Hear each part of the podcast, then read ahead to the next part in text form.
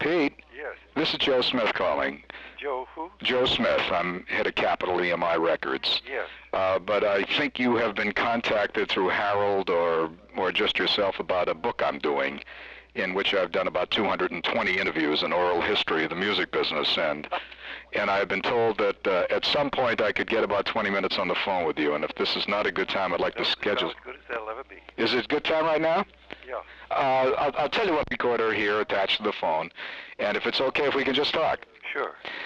Uh, has it? How difficult has it been to to carry this mantle of uh, the world's most respected folk singer, the tuning fork? The do you get sick of all that?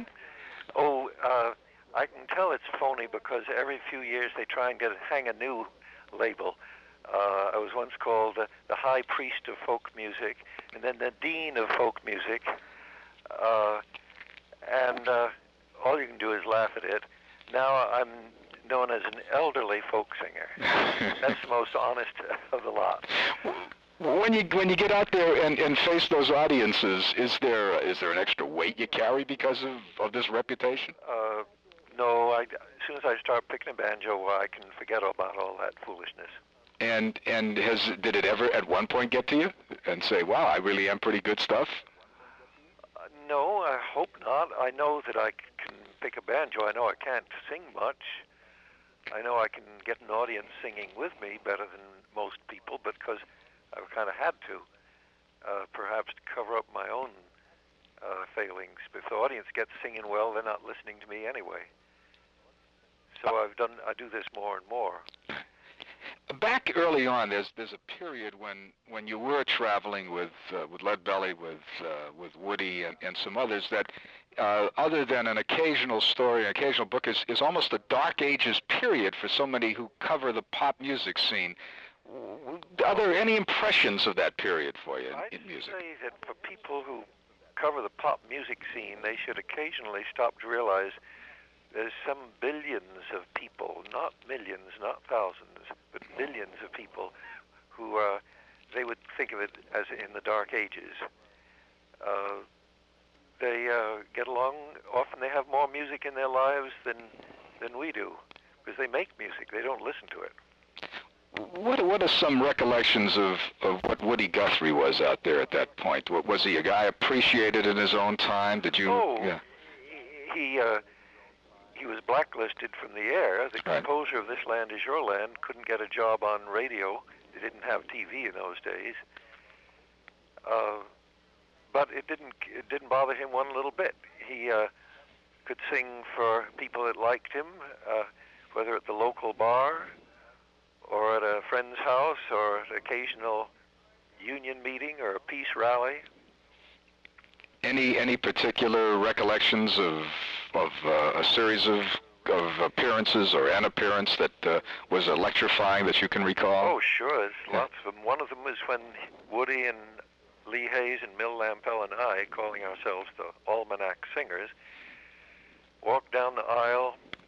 I had about a thousand longshoremen there. It was a meeting of the Longshoremen's Union. And some of them turned around saying, What's the heck's a bunch of hillbilly singers coming in? We got work to do. But uh, Harry Bridges, the head of the union, introduced us as some union singers, and would they please listen to us? And when we sang a couple of our uh, ballads uh, and songs like "Oh, you can't scare me, I'm sticking to the union," they were cheering and and up on their feet. When we walked back down that aisle, they were clapping Woody on the back so hard they nearly knocked him over. Uh, I don't think I'll ever forget that. Did I also remember times we were just having fun when Sonny Terry and Brownie McGhee uh, came up from the deep south and lived with us for a short while till they got their own bearings in New York. We were singing Saints Go Marching In about one o'clock in the morning, and a bottle crashed against the wall. Some neighbor couldn't get was wanted to sleep and didn't care what the music was. He wanted to sleep. well, did Woody take himself seriously? He did in the same sense that Charlie Chaplin did. Uh, Woody was always ready with a grin and a joke. He loved to tell jokes, and uh, and when he heard a good new one, he'd he'd uh, uh, start embellishing it and and telling it uh, everywhere he went. So he wasn't what you think of as a, as a down in the mouth character at all. Uh, he always had a kind of a wry, quizzical grin on his face. But he knew that uh, the reason he was a musician was not just to distract people from their troubles, but help try and uh, help people understand their troubles. And at his best, he helped inspire people to do something about their troubles. What, what about Leadbelly? Was that another kind of personality? Well, they got along very well. As a matter of fact, there's a guy now thinking of doing a book or a movie about Leadbelly as seen through Woody's eyes, because uh, Woody really appreciated this man. He was so strong and, and such a great entertainer and artist. Uh, he was past his prime in a sense. He was in his 50s when we knew him, but he was still just absolutely magnificent.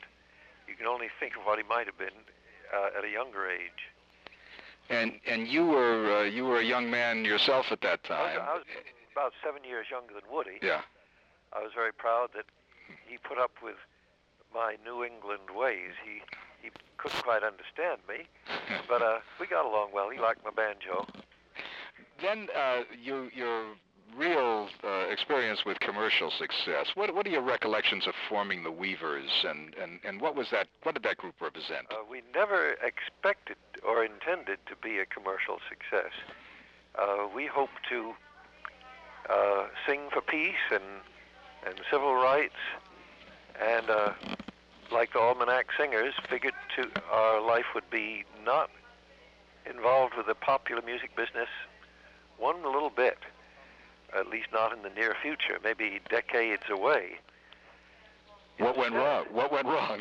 instead, we were about to break up and disband because we couldn't make a living. We couldn't even get five dollars here or ten dollars there.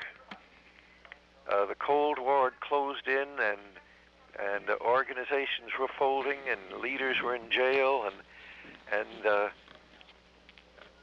even the unions had uh, kicked out all the left-wing unions. Harry Bridges was one of the few unions that survived the Cold War.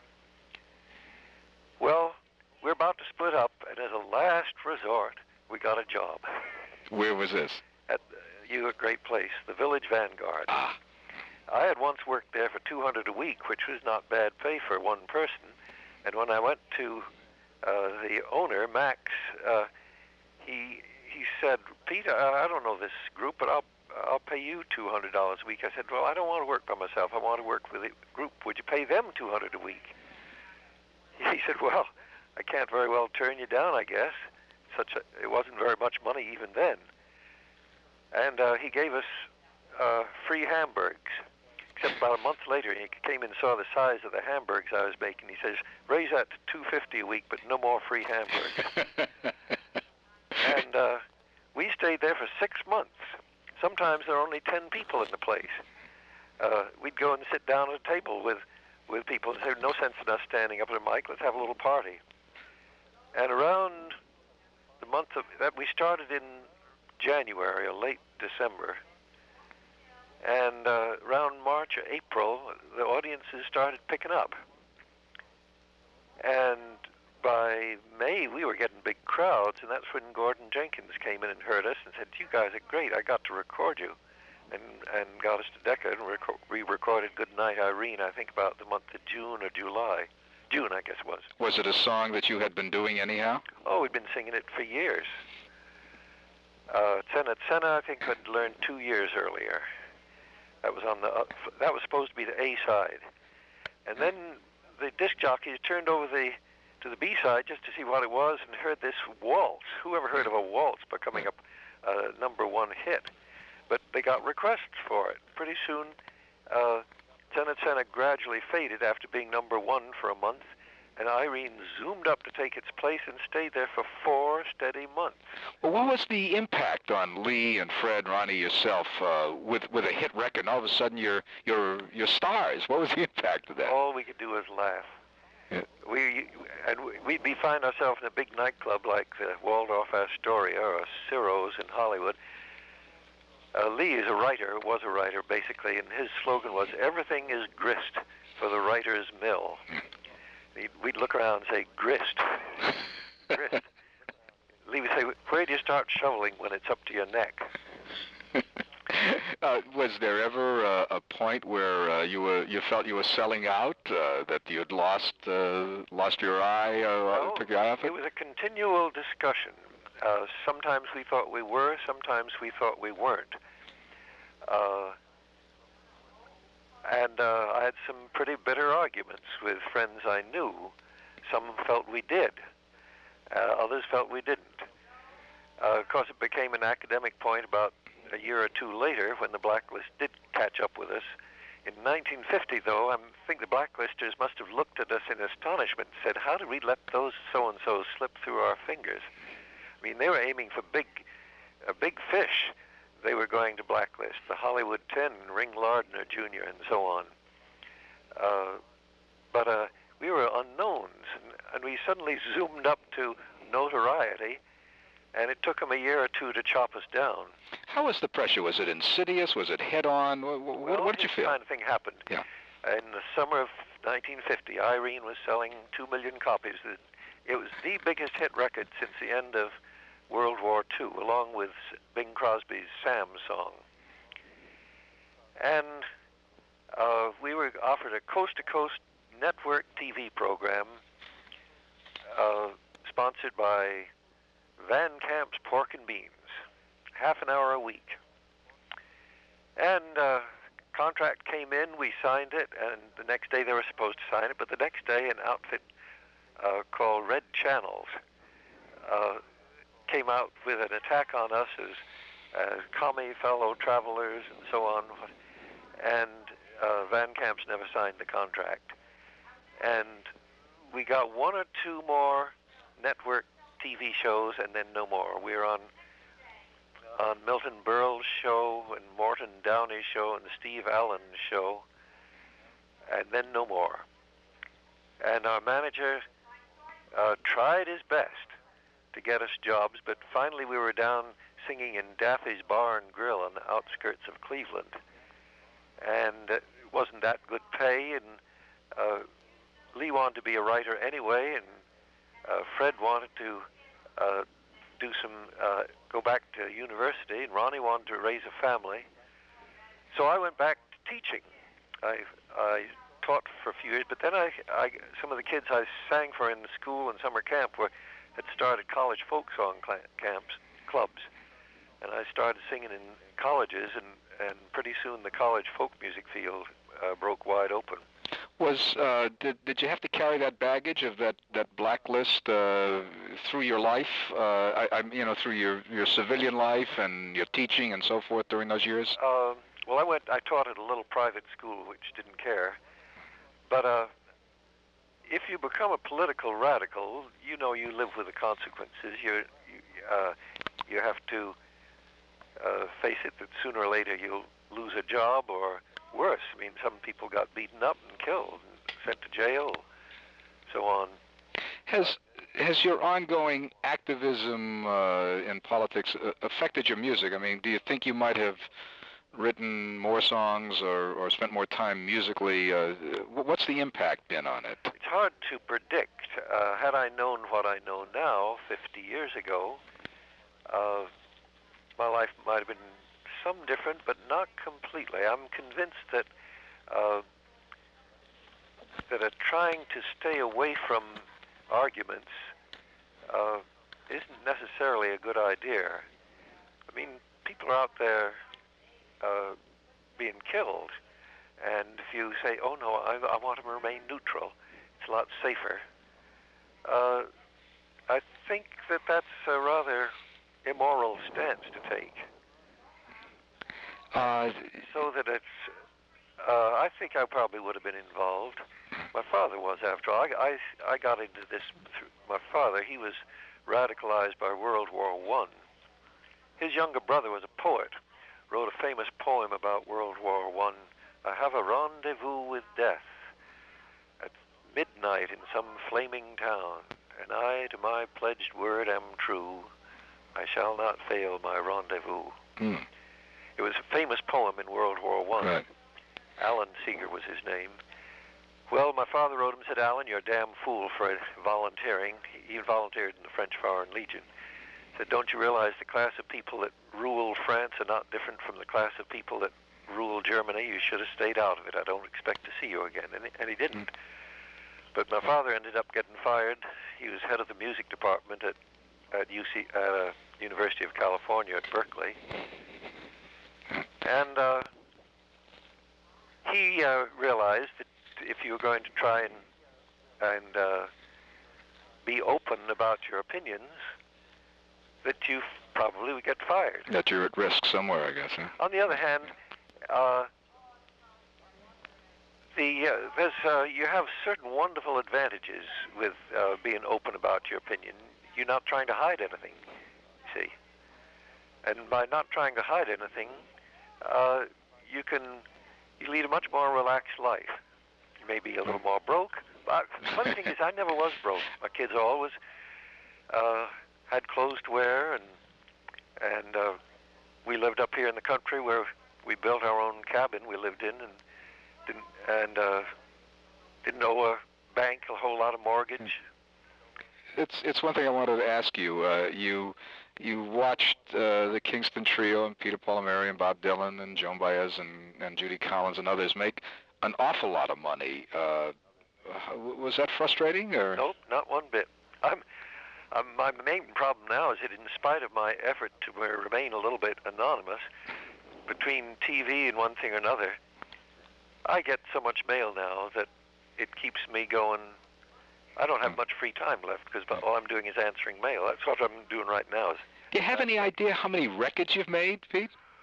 Oh, I'm told I made like 80 or so. Yeah. But I, I never counted them up. Any favorites? The We Shall Overcome LP or anything like that? No. There's some I like better than others, of course, but I don't know which ones are the good ones. One of my best was made when I was in the U.S. Army in World War II. I, was, I had a couple days furlough and recorded the songs of the Abraham Lincoln Battalion, who volunteered to help the elected government of Spain try and keep Francisco sure. Franco from taking it over.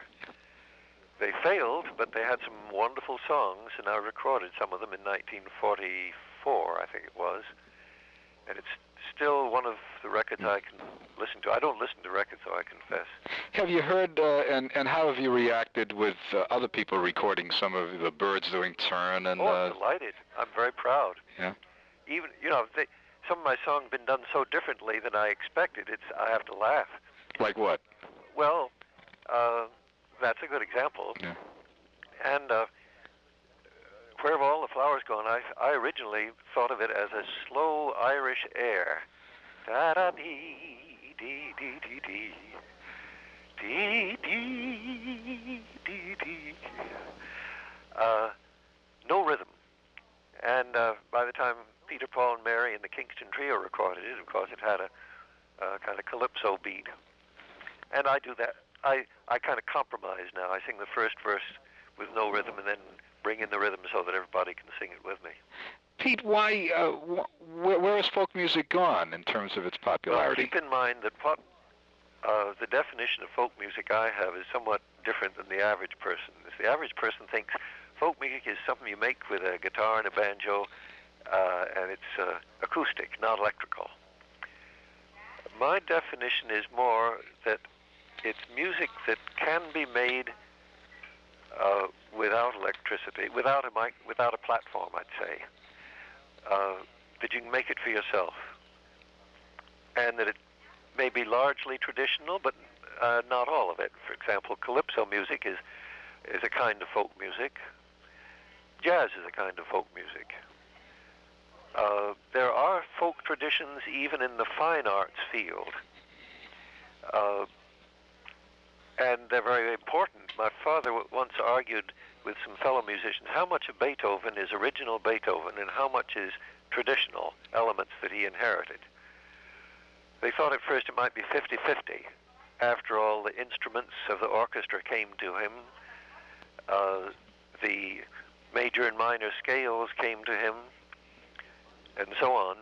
They ended up deciding, uh, uh, Beethoven's symphony was 10% Beethoven and 90% uh, elements that he had inherited, Right. whether you call it tradition or what, whatever. This is along the line of what uh, Isaac Newton said when the fellow who discovered the law of gravity. They said, "People who have praised me should realize that I'm but a dwarf standing on the shoulders of giants." How about uh, obviously folk music, as you say? me, I, I didn't quote him right. No, what, what is it? What was Yeah. People who have praised me should realize that if I can see farther than most, it's because I stand on the shoulders of giants. How about music, though, addressing uh, social causes, uh, and oh, that seems to have fit. throughout uh, Yeah. history. But what, what in the last 15, 16 Oh, but, years? Uh, take the long view. Uh, Right. As soon as people stopped living the life of a hunting and gathering tribe like the American Indians, this is way all people lived once upon a time, 10,000 years ago. Uh, as soon as they quit that uh, and became farmers, then you had class society. Before that, it was everybody lived the life of a communist. If there was food, everybody ate. If there was hunger, everybody went hungry. Uh, and then some clever people discovered agriculture, and now some people got rich and others stayed poor. And uh, on an ancient Egyptian tomb is a song, the lyrics of a song at least, a man complaining about the high taxes. A farmer, a rice, a farmer, uh, complaining that they they take too big a bite.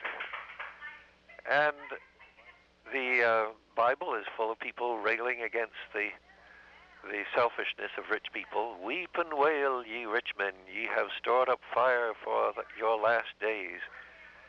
Ye have withheld a pay from the laborers in your fields. Should they not resist? So uh, the idea of protest songs is dates back thousands of years. And all we're doing is just carrying on an old tradition.